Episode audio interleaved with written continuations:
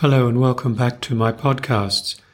I just wanted to offer a few ideas around the solemnity of All Saints' Day, November the 1st. I remember rather fondly, certainly as a child, but also when as a young adult, the days when November the 1st was a holy day of obligation. We were expected to go to Mass just like we are expected on a Sunday. And as I look back on those days, it seems quite appropriate that the Church would summon all of its children to come to the sacred liturgy on a solemnity like All Saints' Day, because it really is a family celebration. Because on All Saints' Day, we are made aware again, in a very focused way, that the Church has three different states of existence.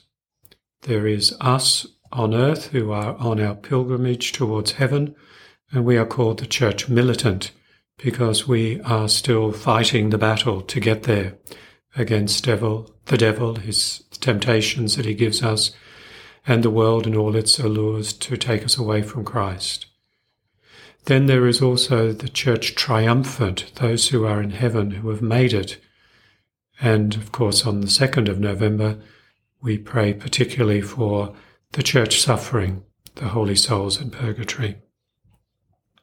The sacred liturgy of the 1st of November begins with the words, Let us all rejoice in the Lord.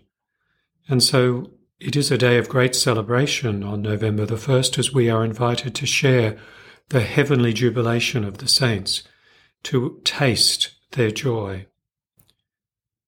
The saints are not a small group of chosen souls, but rather an innumerable crowd, and the liturgy urges us to raise our eyes towards them.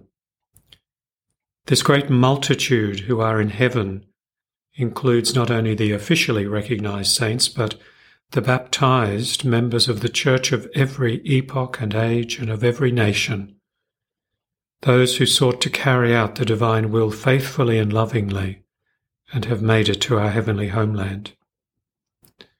Most of the faces of those there in heaven we don't know, and even the names of many we don't know.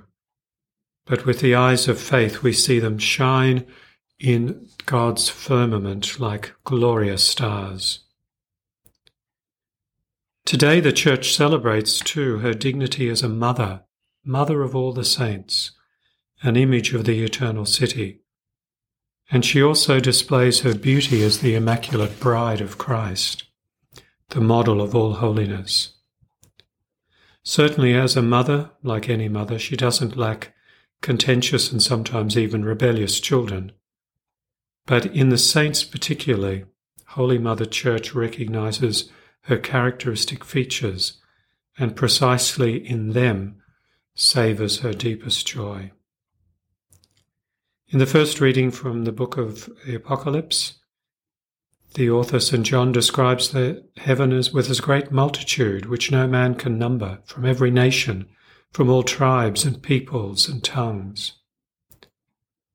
This people includes the saints of the Old Testament, starting with the righteous Abel and the faithful patriarch Abraham, those of the New Testament, the numerous early Christian martyrs, and the blesseds and saints of later centuries right through to the witnesses of Christ in our own time.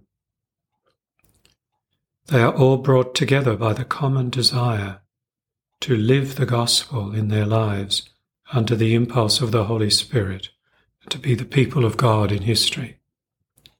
And of course, too, amongst the saints in heaven are some of our own family members, we pray. One of the questions that you, we can ask on this day, and St. Bernard actually asked it in the reading of the Office of Matins for this day, is what difference does it make to the saints that we glory and honour them because they are in heaven and have perfect happiness? But really, the, the day is and the celebration is for us because as we look to them who have made it to heaven, as we rejoice that they are there with God, in the blessedness of His presence, it stirs up in us a yearning and a desire to be there with them. And that's the point of the great solemnity, to keep us going on our path, to stir up in us a desire to one day be with them.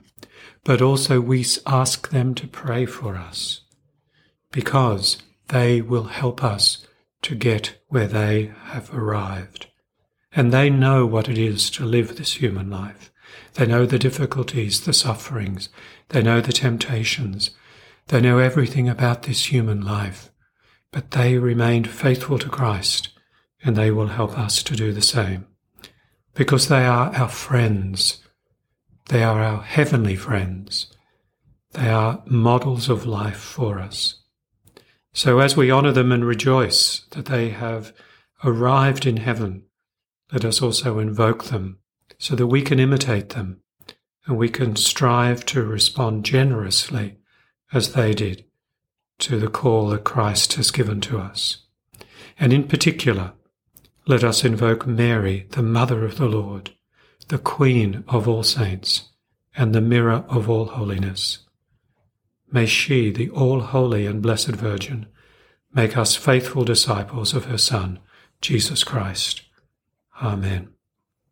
Laudetur Jesus Christus, and let us praise him in all his saints and angels.